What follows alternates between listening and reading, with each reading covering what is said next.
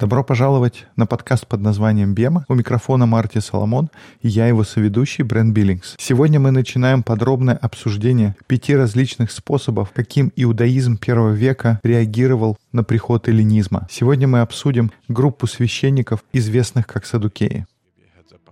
В какой-то момент сегодня нам понадобится презентация. Я скажу, когда ее нужно будет достать, но просто чтобы вы знали, к этому эпизоду идет презентация. Show up. And I have a fancy new tool that allows me to uh, У меня есть специальная программа, которая позволяет добавлять главы в подкаст. Поэтому, если ваше приложение поддерживает главы, слайды будут появляться на экране. Можно использовать плееры от Overcast, Pocket Cast. Рекомендуемые плееры есть у нас на сайте. Apple Podcast тоже поддерживает главы. И вы, может быть, заметили, что в таких случаях логотип по умолчанию меняется на другую картинку. У нас по-прежнему есть презентация. Ее можно найти, если кликнуть на ссылку в примечании к переводу. Вы попадете на сайт BMA Discipleship с оригинальным эпизодом. И тогда, если прокрутить страницу вниз, там будет ссылка на презентацию и все остальные ссылки, которые упоминаются в эпизоде.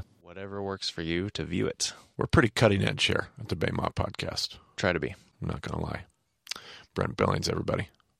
Um, so we got a man, we got a ton of stuff. We went through a lot. Бренд здесь внедряет передовые технологии. Ну а мы будем двигаться в нашем обсуждении. Мы пробежались по временной шкале событий, когда обсуждали эллинизм. Цель не была подробно описать все события. Мы понимаем, что нужно вернуться и заострить наше внимание на тех различных группах, которые сформировались. Это то, чем мы займемся на наших следующих подкастах. Но скажи мне, Брент, когда мы обсуждали эллинизм, как ты понял, в чем его суть? So Hellenism is like this shift uh, from Эллинизм смещает фокус с того, что нужно угодить богам, на то, что нужно угодить человеку. Теперь человек — мера всего. Это было одно из распространенных утверждений. Прекрасно. Такой подход меняет наши мотивы, меняет наши цели. Речь идет не просто о какой-то абстрактной философии или теологии. Теперь вопрос ставится, что самое главное. Теперь вдруг угождать богам — это не моя главная забота. Все в итоге сводится к тому, чтобы угодить себе. И да, Бог по-прежнему существует. Он по-прежнему часть моего мировоззрения. И может быть даже важнее то, что боги как будто служат мне, а не я служу им. Боги — это кто-то, кем я могу манипулировать, чтобы достичь своих целей. My security, my luxury. Um, Теперь мое существование, весь мир крутится вокруг того, насколько комфортна у меня жизнь, какой у меня досуг, моя безопасность, моя роскошь и так далее. Это полностью меняет мир. По мере того, как менялся иудаизм, менялся и мир. И тот иудаизм, который был во времена Иисуса, или непосредственно перед этим, за один-два столетия до него. В итоге это тот мир, в который рождается Иисус. По-моему, в Галатах 4 главе 4 стихе сказано, что в самое подходящее время, в другом переводе, когда пришло назначенное время, Бог послал Сына Своего в этот мир. И тогда один из вопросов, почему именно это время? Из всех возможных периодов человеческой истории это было назначенное время. И есть множество подходов к этому вопросу. Я думаю, одна из причин, почему это было правильное время, это благодаря тому напряжению и той борьбе, которая происходила в иудаизме среди тех людей, которые были Божьи люди. Это напряжение возникало из-за того, что они пытались понять, как отреагировать на эллинизм. В нашем обсуждении пять различных ответов на те вызовы, которые пришли вместе с эллинизмом. Мы посмотрим на пять разных групп и то, как они отвечали на приход эллинизма, и попытаемся их сравнить с нашей собственной жизнью. Я хотел бы, чтобы когда мы обсуждаем эти пять групп, мы постарались понять наши собственные отношения. Возможно, какие-то группы нам понимать будет легче, чем остальные, и какие-то аспекты их реакции потребуют борьбы от нас. И для каждого будет что-то свое. Но будут какие-то группы, где вы как слушатель подумаете, о, вот это точно для меня, вот это точно где бы я хотел быть. Я знаю, что лично я больше склоняюсь к точке зрения Есеев. А как ты, Брент? Я знаю, ты проходил раньше, и у тебя уже была возможность поразмышлять на эту тему. Какая группа больше всего тебе по душе? Я думаю, я скорее иродианин, но я тоже много нахожу в себе от фарисеев. У меня есть стремление быть чуть похожим на Есеев, но, скорее всего, я где-то между иродианами и фарисеями.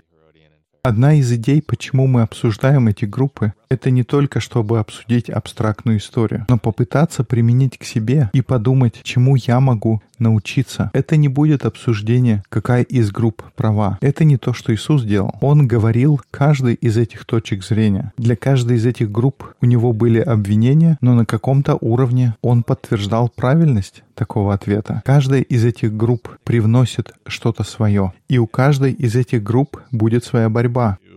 uh, struggle. Мы очень подробно обсудим все эти группы. Я повторюсь, очень важно понимать, что каждая из этих групп привносит что-то свое, какие-то сильные черты, которые Бог хочет использовать в том, как отвечать на эллинизм. И у каждой из этих групп будет своя борьба. И я хотел бы, чтобы у нас была наша внутренняя борьба, чтобы мы могли научиться из их борьбы понять, где мы видим наши проблемы. Это то, почему мы тратим наше время на такую историческую справку, чтобы понять мир Иисуса. И в нашем небольшом путешествии будет много, чему, я надеюсь, мы научимся. О каждой из этих групп мы поговорим в отдельном подкасте, и сегодня мы начнем с садукеев. И когда я рос, я всегда думал, фарисеи и садукеи, они всегда вместе что это одна и та же практически группа. Я не делал никакой разницы. И только сейчас я понимаю, что они диаметрально противоположны друг другу. Они действительно находятся на разных концах политического спектра. И тогда, когда мы читаем в Евангелиях, что они сошлись на чем-то одном, и сотрудничают, это очень большое дело. Это два разных полюса, как в американской политике республиканцы и демократы. И представлять их как одну группу было бы полностью неправильным. И тем не менее, в нашем понимании мы так постоянно поступаем. Мы говорим, что садукеи и фарисеи, они убили Иисуса. На самом деле, мы еще дальше это увидим. Фарисеи не убивали Иисуса. Иудеи не убивали Иисуса это садукеи и конкретно группа первосвященников. Это те, кто убил Иисуса. Нужно сделать очень четкое различие. Я надеюсь, у меня получится его донести. Поэтому очень важно понимать, насколько различны две эти группы. Итак, сегодня мы начинаем с обсуждения садукеев. И я хочу начать с вопроса, откуда они пришли и как эта группа образовалась. И я тоже хочу посмотреть, как они взаимодействовали с Римом и с эллинизмом вообще. В нашем предыдущем обсуждении мы уже начали готовить почву, и сегодня мы продолжим этот разговор. Итак, садукеи как группа берут свое начало из рода священников во времена Давида и Соломона. Они хотели восстановить линию священников, которая была утрачена в то время, когда царство было разделено.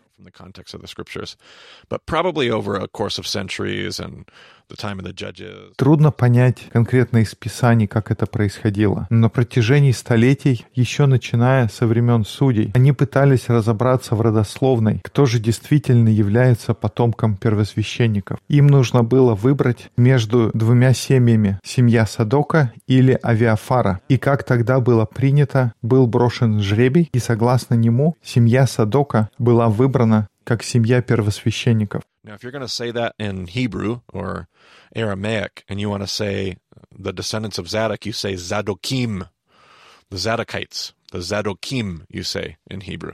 If you try to say Zadokim in English, we say Sadducee. А если сказать на иврите или на арамейском, потомки Садока, это будет звучать как Садоким. Это откуда берется слово Садукей. Поэтому Садукеи — это потомки Садока. И уже позже эта группа превращается в своего рода партию. Представьте себе такую правящую партию священства, которых называли Садукеями. Um, И когда на прошлом подкасте мы обсуждали историю Хануки, мы говорили, что это было время, когда эллинизм вторгается в их жизнь. Это было и при Птолемее, но теперь селевкиды приходят и силой завоевывают Иерусалим. Они захватывают храм и на алтаре приносят в жертву свинью. После чего начинается большое восстание во главе с Иудой Маковеем. За ним поднимаются эти ревностные верующие, которые говорят «только не в Божьем доме». in God's house. And then this miraculous story over the course of these eight days in the story of Hanukkah, they defeat the Seleucids and they kick out the Greeks.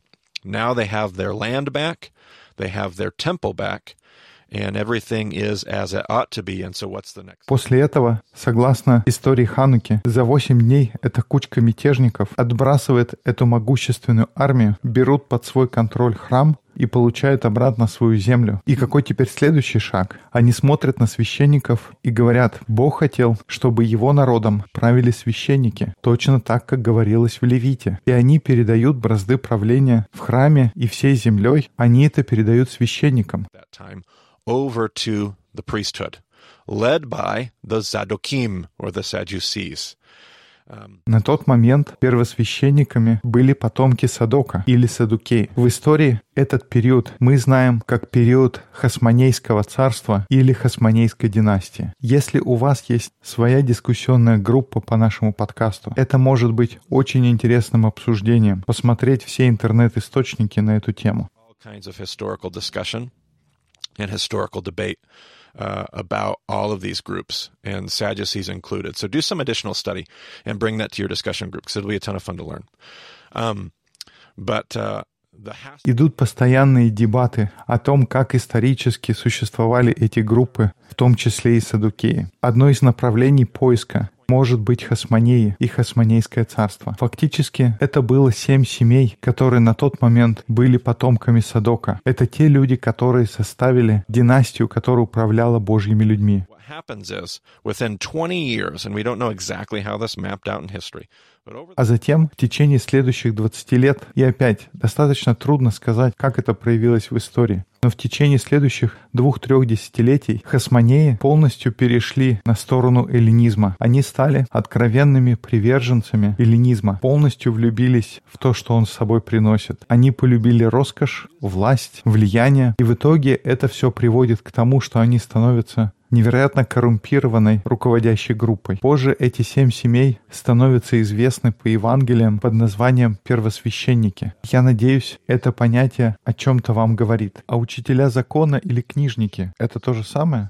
Teachers of the law. No, and that's a different group. You'll often see them together chief priests and the teachers of the law.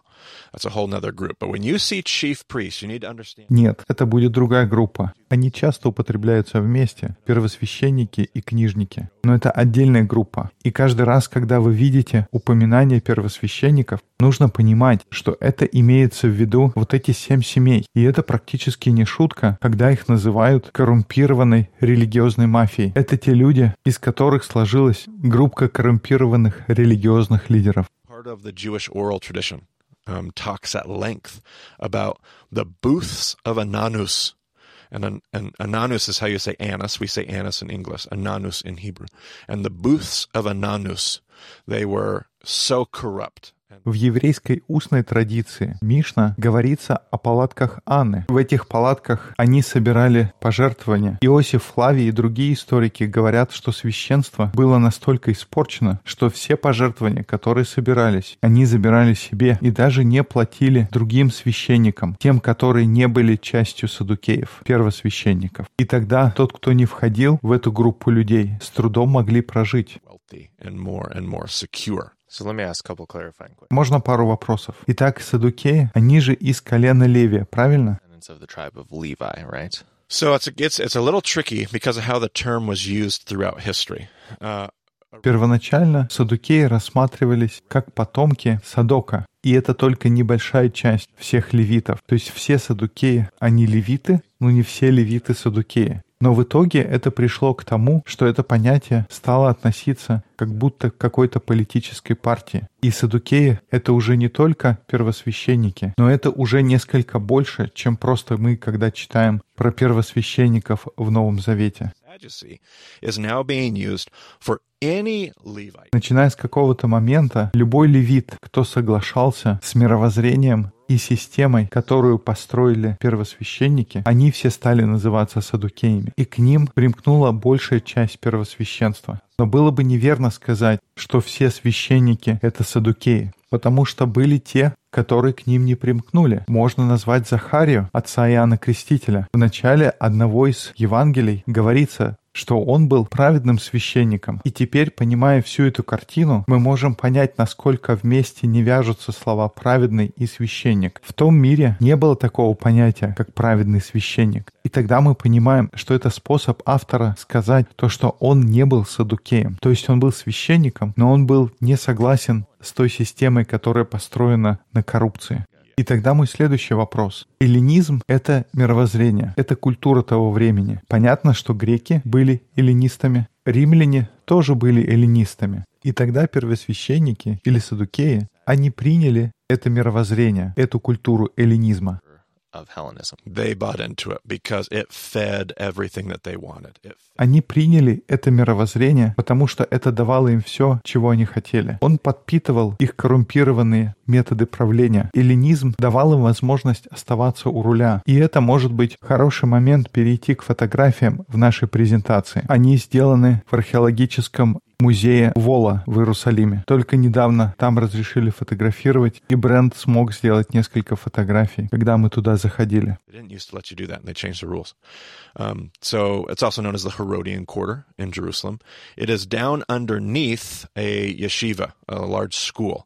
and the archaeological dig sits underneath the building underground. Это фотографии того, что также известно как Иродианский квартал в Иерусалиме. Под одним из зданий там нашли дом священника. И по моему мнению, я не археолог, так что мое мнение не играет такого большого значения. Но судя по карте, этот дом был расположен сразу за храмовой горой. You're about 300 yards away from the Temple Mount Из-за того, как близко этот дом храмовой горе буквально несколько сот метров, это был бы один из самых высоко расположенных домов. И мне кажется, это было бы логичным предположением, что это был дом первосвященника. Но мы видим, что это был один из самых красивых домов в округе. У него было два крыла, одно было больше, чем другое. Этот дом настолько большой, что два крыла соединяются проходом, который идет над дорогой, которая ведет к храму. Мне нужно проверить, но, по-моему, именно этот дом, в котором было 17 спален, 21 миква, эти купели, где омывались, это что-то, что ты бы ожидал в доме первосвященника. Наверное, можно предположить, что они постоянно проходили ритуальное очищение, чтобы быть готовыми исполнить работу священника. И я знаю, это звучит как парадокс, потому что с одной стороны можно сказать, ну им же было все равно, это же все равно было продажное священство. Но с другой стороны, я не знаю, каким образом они себя оправдывали, но они в то же самое время жили в иудаизме, хотя с другой стороны они погрязали в коррупции. Но они не отвергли иудаизм, они каким-то образом смогли соединить эти два понятия воедино. Я думаю про себя, я могу грешить и прямо в этот же момент думать, ну, я хожу в церковь по воскресеньям, поэтому не все так со мной плохо. Мы знаем, как это работает. Не хочу здесь никого публично обсуждать, но, возможно, вы слышали о телеевангелистах. Мы видим их проповеди и понимаем, что им нужна маска христианства, потому что это то, чем они зарабатывают на жизнь. И снаружи человек может выглядеть почти как святой, но быть волком изнутри. И я прекрасно понимаю, что не мне быть судьей. Я не уверен, что можно про какого-то конкретного человека сейчас сказать. Пусть Бог будет им судьей, но иногда мы видим это и чувствуем. Мы знаем, как это происходит в наше время. А теперь представьте все то же самое, но только 2000 лет назад. Посмотрите на эти фотографии. Видите эту мозаику? И это просто маленькая, может быть, проходная комната. И смотрите, какая красота. Вторая фотография чуть-чуть с другого угла снята. Там только кусочек мозаики. И мы видим какую-то ванну для купания. И там было 17 таких комнат. На следующем снимке мы видим ступени. В этом доме было несколько этажей. Этот дом был на спуске. И он был настолько большой, что было несколько уровней. И затем другая, маленькая приемная с огромной мозаикой. Это, может быть, была гостиная или место для собрания. Там был свежий воздух. Иногда это могло быть закрытое помещение. Но зачастую дворик в середине, он открыт, и тогда помещения, они уже будут закрыты. Иногда это будет несколько уровней. Зачастую можно было выйти на крышу, но просто сама конструкция уже дает представление о богатстве одного из домов священников. We have a discussion we do later about how this is possibly the house that Jesus was in when he was on trial, and Peter denies him standing in the courtyard. And so we, we come here and we often take pictures of these models, but it gives you an idea just by looking at it, and we even have a close up picture of the courtyard just to try to help us imagine На следующей фотографии это модель, которую они сделали для того, чтобы просто показать, как могли выглядеть внутренние помещения одного из крыльев здания. У нас еще будет позже разговор, когда Иисуса привели на суд, и Петр отрекся от него, будучи во дворе дома первосвященника. Это дает представление, как такой двор мог выглядеть. И у нас даже есть приближенная фотография, что мог представлять из себя такой дворик. Но просто представьте, насколько красиво было там внутри. But we found another priestly home uh, in which there was a cellar, like a wine cellar. Uh, we, we went down and did excavations, and we found a cellar full of wine bottles. I can't remember the total count, so I'm not going to make up a number. Um, but this cellar was full of wine bottles. The wine, the value of the wine, when adjusted. Был другой дом священника, в котором нашелся винный погреб. Люди делали раскопки и нашли подвал, в котором было полно винных бутылок. Я точно не помню, сколько всего было, но вино, которое там нашлось, в нашем бы мире стоило 5-10 тысяч долларов за бутылку. И это показывает масштабы той коррупции, которая происходила тогда. Это была коррумпированная мафиозная группа религиозных лидеров, которая отвечала за служение в храме. А вы, как еврей, вы должны были идти в храм, и вы понимали, насколько испорчена вся система. Но у вас не было другого выбора. Это не как в нашем мире. Мы можем просто встать и перейти в другую церковь. Тогда был только один храм. Бог сказал, что нужно в нем поклоняться. Поэтому выбора нет. Ты либо не повинуешься Богу, или участвуешь в системе, которая, как известно, впитывает коррупцию священства. Итак, было семь семей, но сколько всего людей входило в эту, так сказать, партию? Uh, our next part of our discussion here. We're going to move towards explaining a little bit of the context here. Это хороший повод поговорить о контексте. Это были прапраправнуки Садока, и оценки разнятся, потому что в исторических записях в большинстве случаев женщины не упоминаются, нет точного понимания, сколько было детей, и кто и как был вовлечен, и как сильно была распространена коррупция. Но легко можно себе представить 100-200 человек, и все они претендовали на роль первосвященника? Нет, только семь сыновей, которые могли претендовать на участие в обсуждении. Но перед тем, как дальше обсуждать, может, у тебя еще какие-то вопросы есть? Я просто хотел заметить, что огромная власть была сосредоточена в руках всего нескольких людей.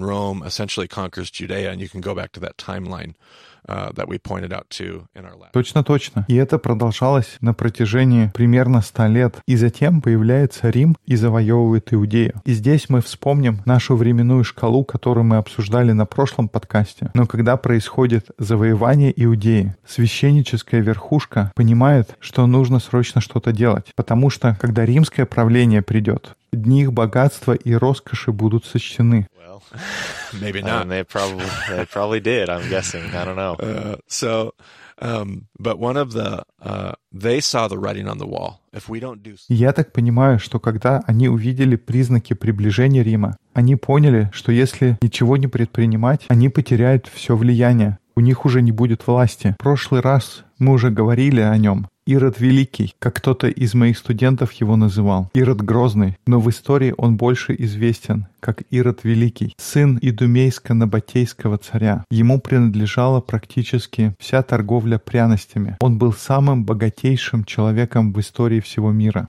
we talked about Solomon in the Old Testament being one of the wealthiest men the world had ever seen, if the biblical records are close to true. Um, and Herod would would В Ветхом Завете говорится про Соломона. В Библии говорится, что он был одним из богатейших людей на земле. Так вот, богатство Ирода, оно многократно затмевало все богатства Соломона. В те времена это была небольшая кучка людей, которые практически управляли всем богатством мира. world's wealth, but because of his the size of his wealth, he certainly controlled the world's wealth. So consider that Ему не принадлежали все богатства мира, но он мог их контролировать. Это сколько у него было влияния. А теперь представим, что на сцену выходит военная мощь Рима. И священники тогда делают что-то невероятно хитрое. Они поняли, что их дни сочтены. И тогда они отправляются к Ироду, к Ироду Великому в Идумею, и они говорят, ты можешь стать нашим царем, если женишься на одной из дочерей Хасмонеев. They said, if you'll marry her, we will call you Jewish. И они сказали, если ты на ней женишься, мы сможем называть тебя евреем. И если ты еврей, ты можешь стать царем Иудеи. И тогда Ирод, вероятно, усмотрел преимущество для себя. И к моменту, когда приходит Рим, Ирод говорит, что он уже царь. И когда приходит Рим, он сразу же протягивает ему оливковую ветвь и говорит Юлий Цезарю, что мне не нужна твоя власть. Я здесь не хочу оспаривать власть Рима. Я не хочу воевать с Римом. Я хочу быть вашим лучшим другом. И я влияю на мировые богатства. Поэтому давайте сотрудничать. So, how about I be your best friend and you let me be king in Judea?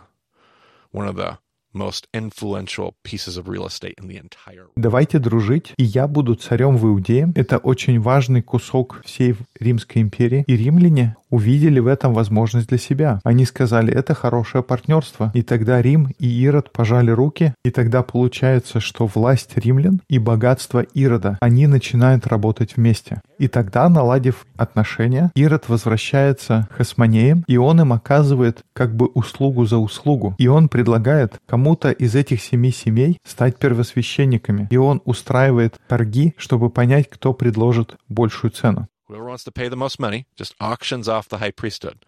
Now, remind me, Brent, is that how it's Он устраивает аукцион на звание первосвященника. И, Брент, давай подумаем, так ли это описано в Библии? Хм, я что-то не припомню, чтобы Тора устанавливала такие правила. И я тоже не помню. На данный момент коррупция достигает своего апогея. И Анания, про палатки которого мы уже говорили, он фактически покупает первосвященство у Ирода. И Ирод говорит, все, теперь из всех семи семей звание первосвященника навсегда остается с потомками Анании. И так оно и было до тех пор, пока храм не был разрушен в 80-х годах нашей эры. Практически целое столетие после Хасмонейской династии первосвященство оставалось в руках дома Анании, потому что Ирод Великий продал им это право. И мы сталкиваемся с этими людьми в Евангелиях, верно? We see this character. Yes, Annas is the Annas of the Gospels. Caiaphas would be a descendant of his. And so you have Annas and Caiaphas. And then after Caiaphas, it went to a grandson of Annas. And then it went back to a descendant of Annas. There was, or should I say a nephew? I believe it was a nephew of Annas. Каяфа был один из потомков Анания. Если правильно помню, он был племянником Анны. Потом первосвященство перешло к внукам Анны. Одного из них практически сразу же убили зелоты прямо в храме, но все равно право первосвященства оставалось в этой семье. Religious leadership. And this, this mob, this mafia, has a hit squad. И, кстати, в этой связи у этой коррумпированной религиозной мафии была своя собственная охрана. Я помню, когда в библейском колледже мы говорили о храмовой страже. Я тогда не знал о том, что происходило в клане первосвященников. И я всегда был уверен, что храмовая стража — это просто небольшой отряд добрых еврейских людей с мечами, которые пытаются правильно поступать. The temple guard was the was the the hitmen, the hit squad for this corrupt Но фактически храмовая стража — это был отряд наемных убийц, которые служили коррумпированному религиозному руководству. Кстати говоря, было два синедриона. Был официальный синедрион. И что мы знаем про него? Там было 70-72 человека. Половина из них были фарисеи, половина садукеи. Две противоположных партии. Это было формальное сбалансированное руководство для управления еврейским народом. Но это был формальный синедрион. Но был также еще неофициальный синедрион. И он собирался в доме первосвященника. И именно этот неофициальный синедрион, он принимал решения. Любые решения, которые они принимали, затем просто утверждались официальным синедрионом. Потому что в итоге все понимали, что если выступить против решений, которые были приняты на неофициальном собрании, это бы стоило жизни. И именно такими расправами занималась храмовая стража. И именно эти люди приходят арестовывать Иисуса. И именно на этом неофициальном синедрионе, где они принимают решения, довольно Иисусовых проповедей. Он должен быть распят, потому что он бросает вызов нашей системе. Он бросает вызов всему, что у нас есть. И там нет фарисеев. Одно из утверждений, которое мы будем обсуждать потом, что Иисус провел три года с фарисеями, и они дважды пытались спасти его жизнь. Это не были легкие три года. Но они провели три года вместе, и фарисеи его никогда не схватили. Было несколько раз, когда они пытались его побить камнями, но они уважали еврейские законы и так никогда и не воплотили свои желания. Более того, в Евангелиях мы читаем, как они дважды даже пытались его спасти. Но с другой стороны, он проводит всего неделю с садукеями, и у них появляется желание расправиться с ним. И вот он оказывается на распятии. И это хороший пример, насколько коррумпирована эта религиозная верхушка и какая разница между фарисеями и садукеями. У нас еще будет об этом разговор, но я надеюсь, сегодня мы достаточно хорошо показали испорченность священства. Итак, если оглянуться назад, что мы видим позитивного и что негативного в их ответе на приход эллинизма? И с положительным здесь сложно. Кажется, что есть только негативное. Это очевидно. Мы видим испорченность, коррупцию. Но позитивное мы увидим, если вспомним, что их роль была определена Богом. Помнишь, в первой сессии мы говорили, Брент, когда обсуждали левит, что Бог действительно нуждается в священниках. Эта роль определена Богом, и ему нужно такое служение, и они должны служить правильно. И кто-то из этих людей, такие люди, как Захария, они считали, что быть священником — это хорошо, но быть продажным священником — это ужасно, и это идет в разрез со всем тем, что должно представлять из себя священство и какие идеалы отстаивать. Я думаю, вот что мы можем сказать про Садукеев. Это все еще трудно понять. Уже четыре года, как я слышал эти объяснения, но по-прежнему в голове не укладывается. Для меня прошло всего 7-8 лет с тех пор, как мои учителя учили меня. И до меня постепенно доходит важность понимания одной единственной этой партии садукеев. Когда до меня стало доходить, я подумал, мне нужно перечитать мои Евангелия снова. Я никогда не читал их с таким пониманием. Все оживает по-другому, насколько это важная часть истории. Well, if you uh, have any further questions, I mean, even 30 minutes into this, we're, we're just like ну что ж, если у вас есть больше вопросов, мы здесь за 30 минут смогли только пройтись по самым верхам. Мы еще вернемся к этому, когда будем читать Евангелие. Но если у вас уже сейчас есть вопросы, напишите нам. У нас на сайте bemadiscipleship.com есть форма для связи. Марти можно найти на Твиттер как Марти Соломон. Uh, Меня можно найти как EIBCB. Не забывайте про нашу страничку на Фейсбуке. Есть разные способы, чтобы с нами связаться. Мы открыты к общению. Нам нравится обсуждать и бороться с этими концепциями. Особенно с тем, что есть позитивного и что есть негативного в каждом из ответов. Поэтому выходите на связь. А пока спасибо, что слушали подкаст под названием «Бема». До скорых встреч в эфире. Again soon.